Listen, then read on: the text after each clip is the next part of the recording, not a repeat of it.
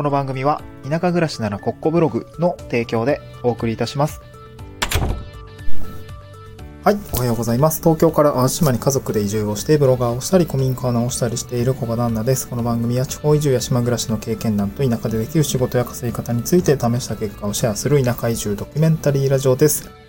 えっ、と、今日は木曜日ということで、木曜日はですね、まあ、毎週地域おこし協力隊のお話をしているんですけれども、今日のトークテーマはですね、地域おこし協力隊をしながら、あ副業の時間の作り方と。なんかちょっと手にオハがおかしかったな。えっと、地域おこし協力隊をしながらの副業の時間の作り方ですね。はい。えっと、まあ、これから地域おこし協力隊を目指す方とか、今現役の方とか、まあ、あんま聞いてる人いないかもしれないですけどね。そもそもこの地域おこし協力隊っていう制度自体が、えー、総務省の制度なんですけど、全国に今5000から6000、6000人ぐらいしかいなくて、まあ、人口で言ったら数パーセントぐらいの職業なんでね、あんまりこう興味がある人がいなかったりというか、そもそもね、えー、該当者っていうんですかね、該当する方がそんないないかもしれないんで、めっちゃニッチな話をしてるのは分かってるんですけども、えー、まあこれからね、えー、地域おこし協力隊を目指す方、あこれから、なんだろう、応募する方とかの方向けにね、えー、少しお話をしたいかなと思います。地域おこし協力隊をしながらの副業の時間の作り方ですね。うん。これまず前提なんですけど、地域おこし協力隊は副業がしやすい環境だと思います。副えーと、地域おこし協力隊は副業がしやすい環境だと思います。これはもう感覚値もそうですし、うーん、まあ、制度設計的なところもですね、まあ、私は前からなんとなくこの応募するときから、まあ、制度設計的に多分こういうものはきっと副業をすることが前提にきっと考えてられ、考えているんだろうなというふうな感覚を感じます。うん。じゃあ、それはなんでなのかっていうところはですね、えー、ちょっと他の部分でもお話をしたいなと思いますので、まあ3つですね。今日はあのトピックとしてはお持ちしましたので、えー、お話をしたいなと思うんですけど、まず副業の時間の作り方ですね。えー、っと、これですね、まあフェーズがあるかな。えー、まあどこの地域おこし協力隊になるかっていうところで着目するポイントが一つと、あとはなった後ですかね。まあ、なる直前とかなる、面接とかでもいいかもしれないですね。あの、なる時のパターン。で、そして最後は、あの、協力として活動し始めてからの、まあ、時間の作り方のこの3つかなと思っております。一つ目がですね、えー、まあ、どういう自治体、これ地域おこし協力隊の制度的には自治体の仕事を受注するっていう感じなんですよね。まあ、受注という、まあ、個人事業主であれば受注するだし、えー、っと、雇用型ですね。会計年度任用職員という形であれば、あまあ、あの、雇用されるような形になるんですけど、まあ、なので、どこのフィールドで戦うかとか、戦うわけでもないか。どこのフィールドで働くかっていうのを、まあ、自治体ですね。これを選ぶ必要があるんですけど、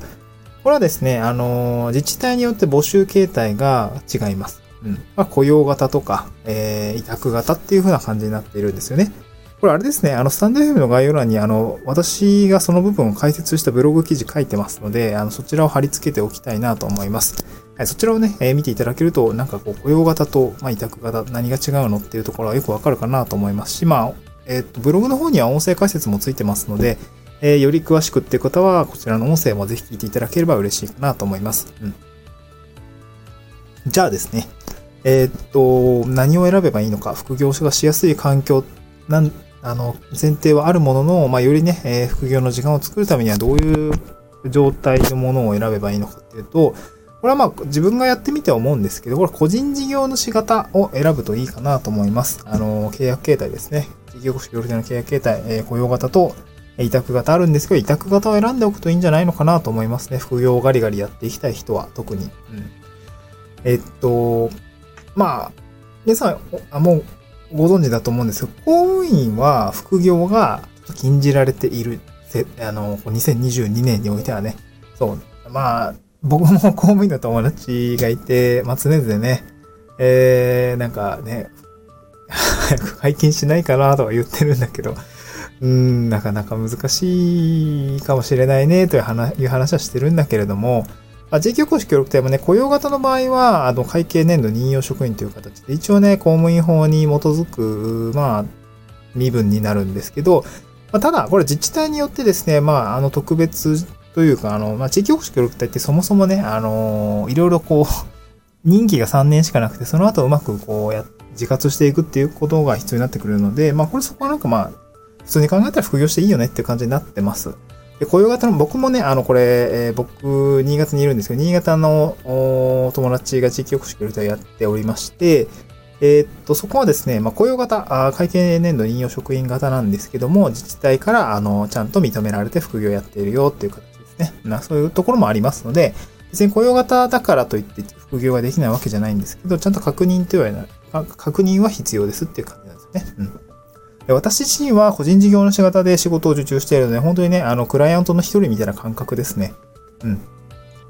で、そのまあ、なんだろう、大口顧客じゃないんですけどね。あのー、なんていうんだろうな、まあ、身分としては、あのー、業務委託契約を結んでいるクライアントの一つっていう感じですね。なので、他のクライアントと仕事をしようが、まあ、どの時間でどう働こうが、そんな、あの、別そんな、あの、なんていうんですかね。要件さえ満た満たしていれば、そんなに、あの、制限されることないですね。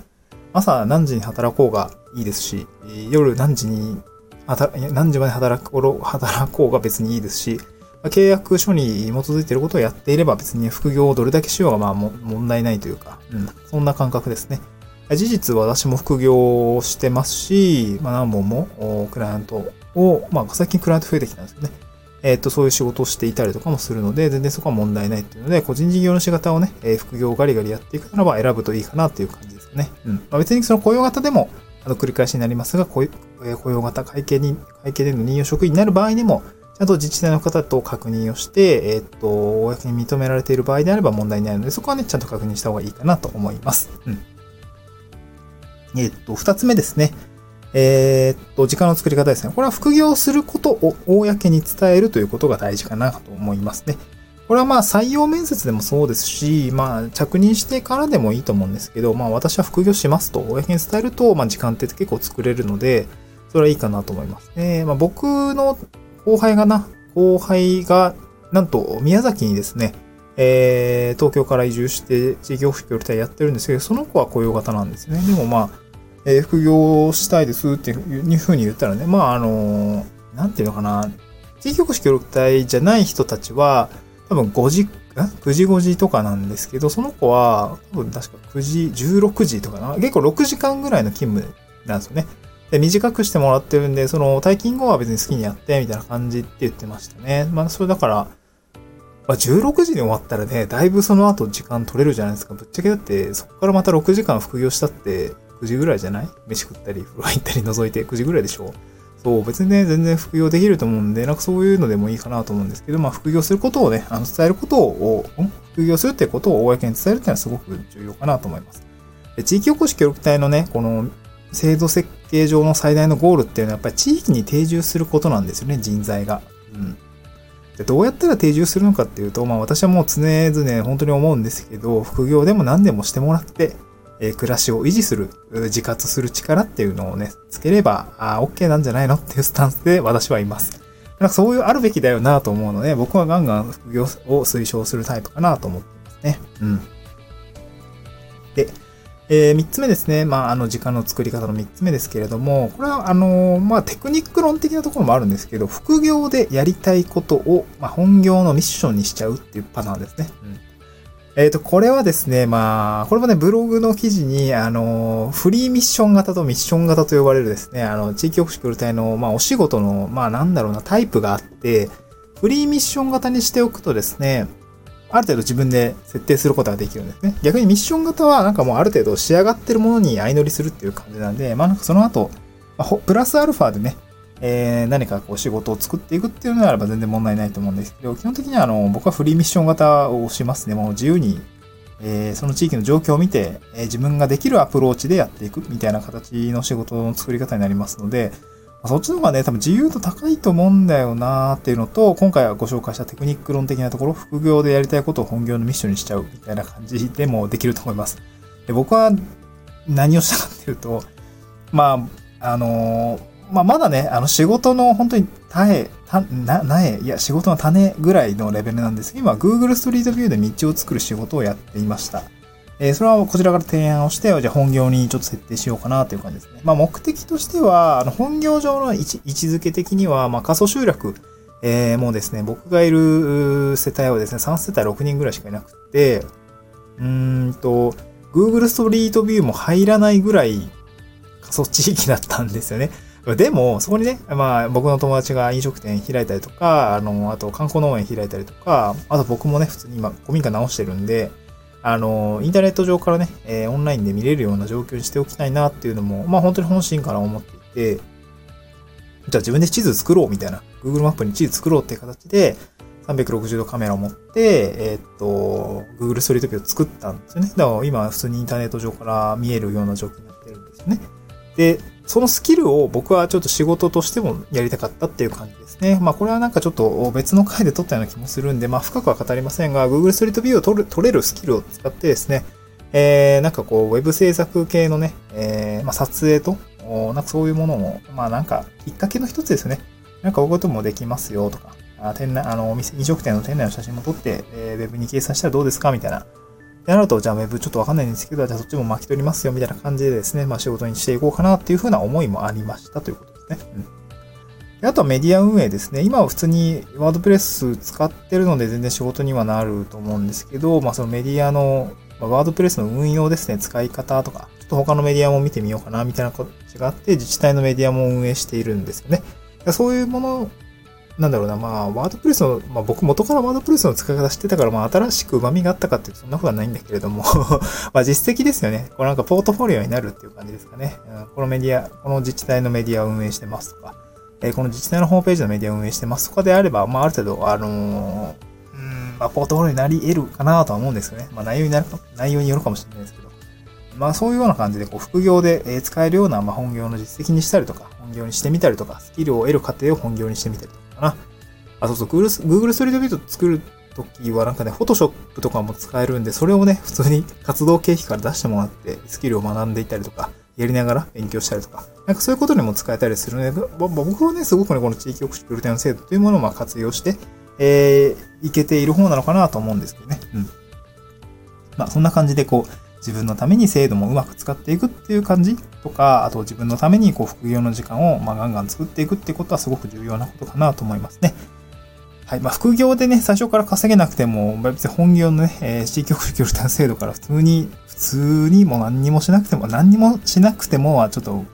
あの、そんなことしないでほしいんですけど、まあ何もしなくてもですね、正直20万、22万ぐらい入ってくるんで、すごくね、えー、まあイージーランディングできるような感じなのかなとは思うんですよね。この独立というか、あの、少しずつやりながら、ただ生活の保障もいただける、挑戦できる機会っていうのが、3年間いただけるっていうのは、ね、すごく僕は副業まあ、会社を辞めて移住して副業していく、自活していくのにはすごくソフトランディングできるようなあ制度なのかなと思いますね。活用してみてはいかがでしょうか。はい。えっ、ー、と、今日、あの、解説した内容ですね、記事の方にも、あの、スタンド F の概要欄に記事貼り付けておりますので、そちらもぜひ見ていただければなと思います。はい。えっと、サンダー F の概要欄に Twitter のリンクも貼り付けておりますので、まあ、そちらもね、覗いてみて、なんか有益そうであればフォローしていただけると嬉しいです。また次回の収録でお会いしましょう。バイバイ。